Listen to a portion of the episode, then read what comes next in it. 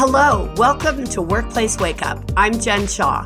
Every week, I spend about 15 minutes covering key legal developments, introducing you to interesting guests, and providing some entertainment to start your workday. I hope you enjoyed this week's episode. Today, we are talking about leaves of absence. This is going to be important for many of you who have already signed up for our workshop. We have a two day workshop on leaves of absence coming up soon. Make sure you register for it. Space is limited.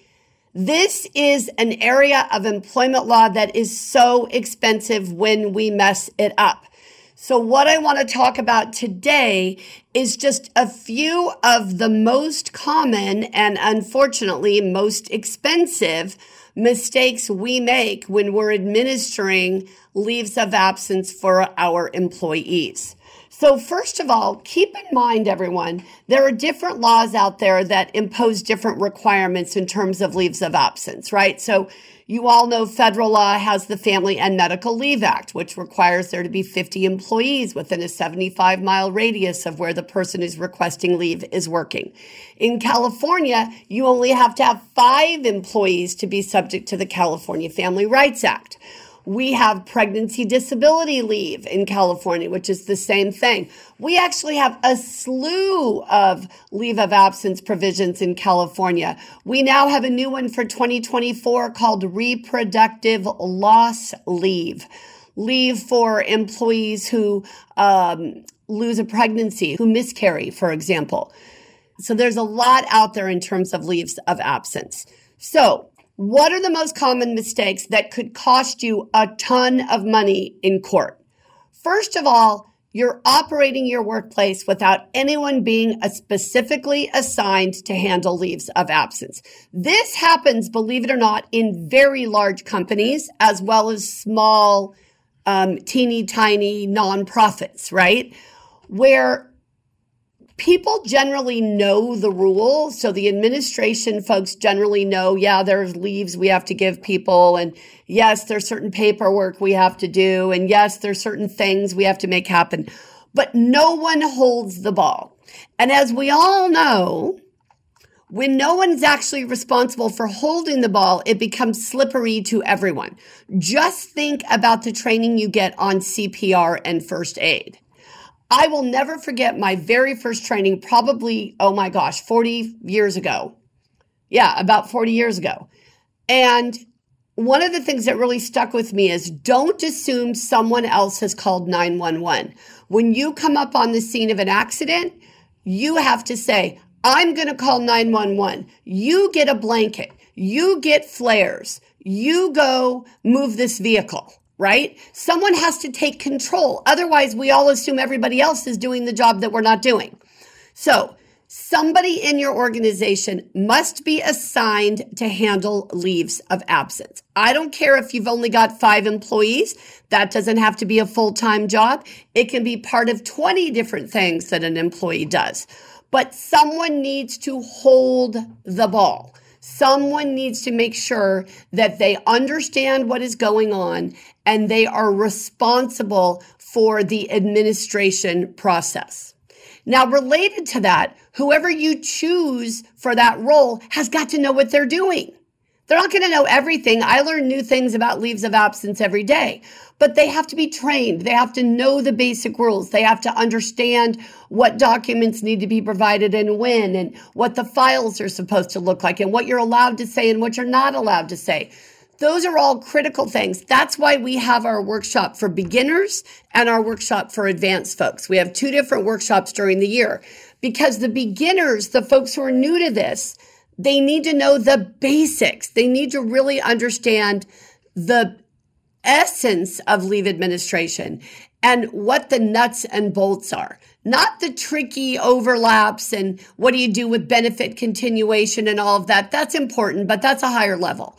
When we're talking about just knowing how to administer these leaves of absence, we need someone who knows the basics. Okay. They understand what leaves may apply based on the size of the organization and what they need to be doing. So giving them some formal training is critical. You may get lucky. You may find someone who's already been trained who can do it. That's great. But don't hesitate to take somebody smart and give them this responsibility and give them the training they need to help them get where they need to go.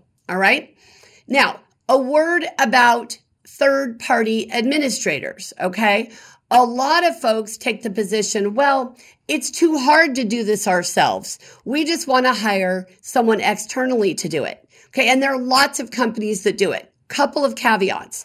First of all, many of them are not compliant with California law. They tell you they are. And then when you ask questions, you immediately realize they are not. So buyer beware on that. Okay. If you're going to use a vendor, you have to make sure they know what they're doing. Second of all, the vendor can't do everything. The vendor is going to have to partner with HR because all of these leave of absence situations are one offs. There's very specific facts that come into play that you need to be able to focus on and make sure that you're clear in terms of, or the person who's handling this is clear in terms of what the requirements are. Okay. So you can use a third party administrator, but that doesn't get you totally off the hook and it can create liability for you if they don't know what they're doing.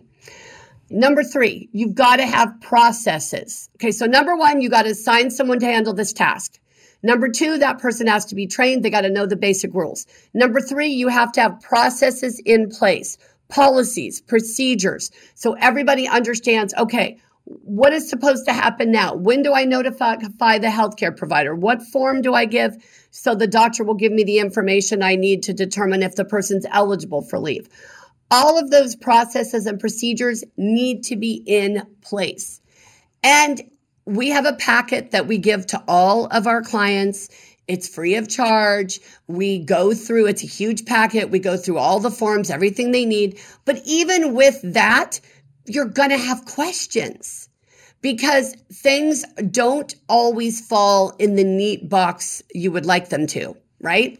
So you've got to have processes and procedures, and then you've got to be prepared to change them when something comes up, to change them when you are in a situation that doesn't quite fit the model or the template and you've got to figure out how to tweak. So this is where we have clients who maybe call us twice a year. They don't need us a lot, but they call us on leaves of absence because that is where they really feel like they need some guidance. All right.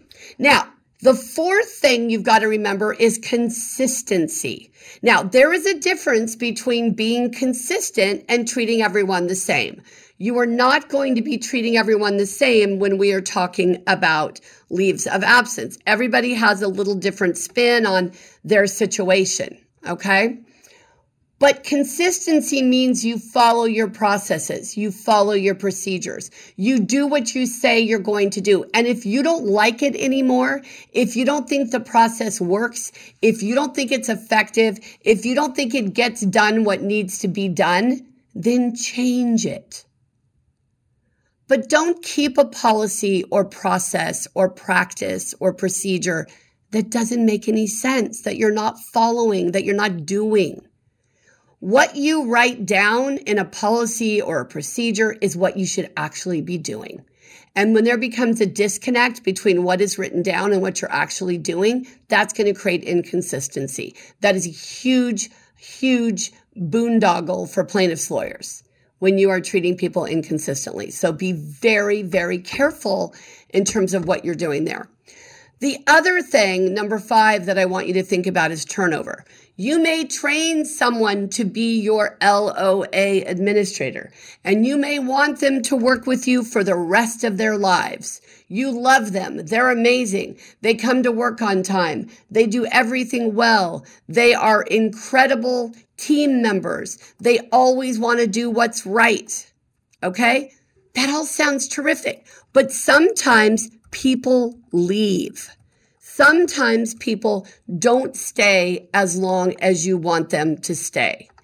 And you need to have some backup. So it's really important for even if you only have one person trained in the job, that there is a backup. There is someone who can stand in if the regular person is on a leave of absence or has some other challenge or they leave the organization, all of that is very important. Now, when you go online and you look at LOA administrator jobs, you'll find a lot of them. In fact, I'm looking on Indeed right now, and there are 172 LOA administrator jobs.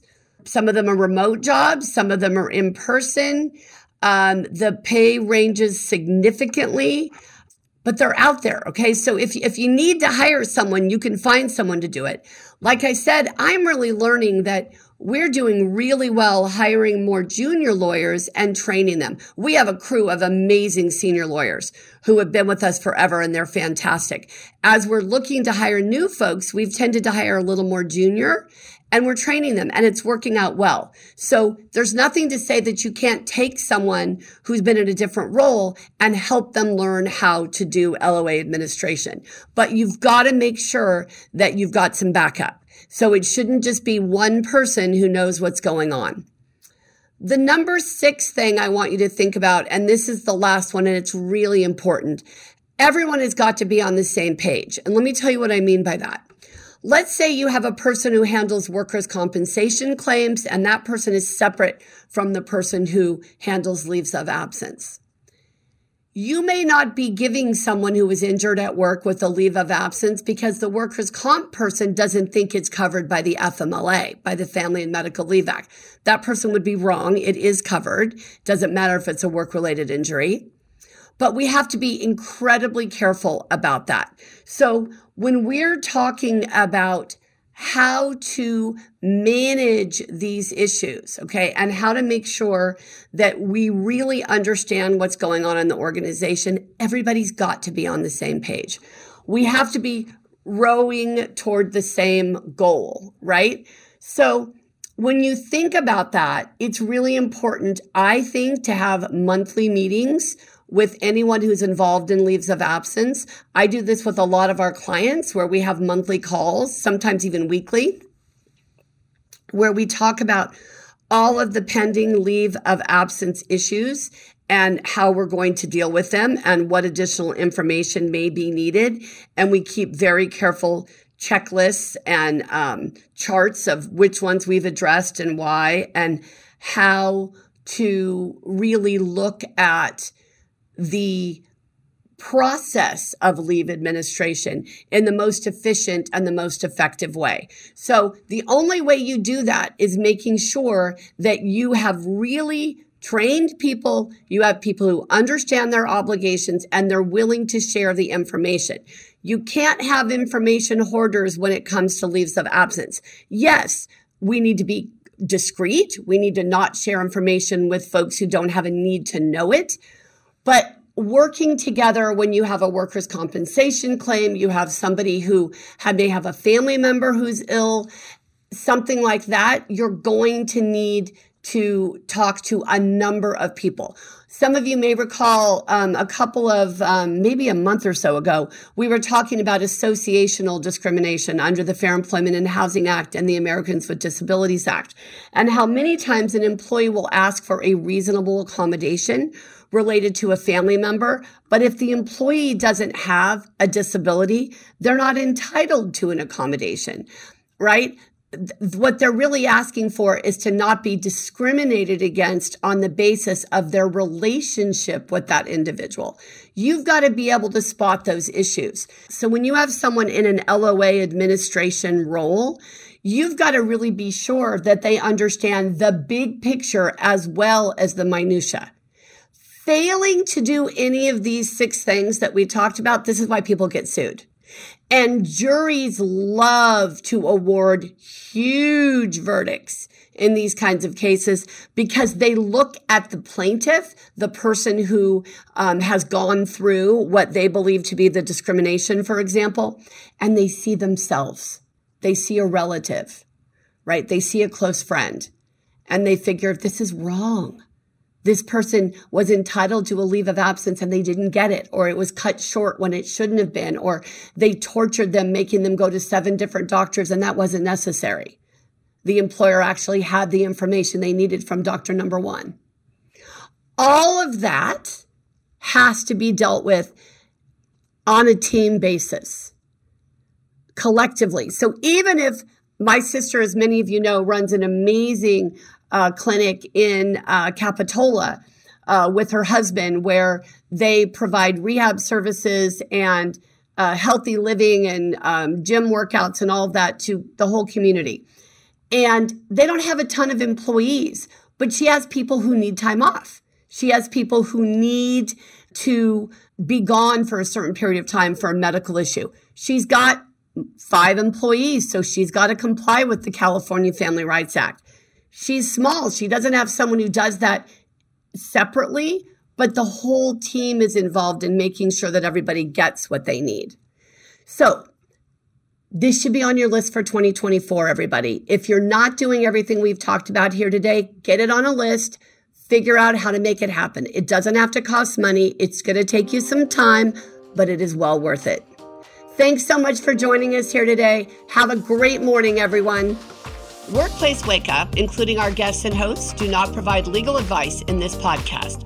Do not act upon any of the information discussed in this podcast without first consulting a licensed attorney in your jurisdiction.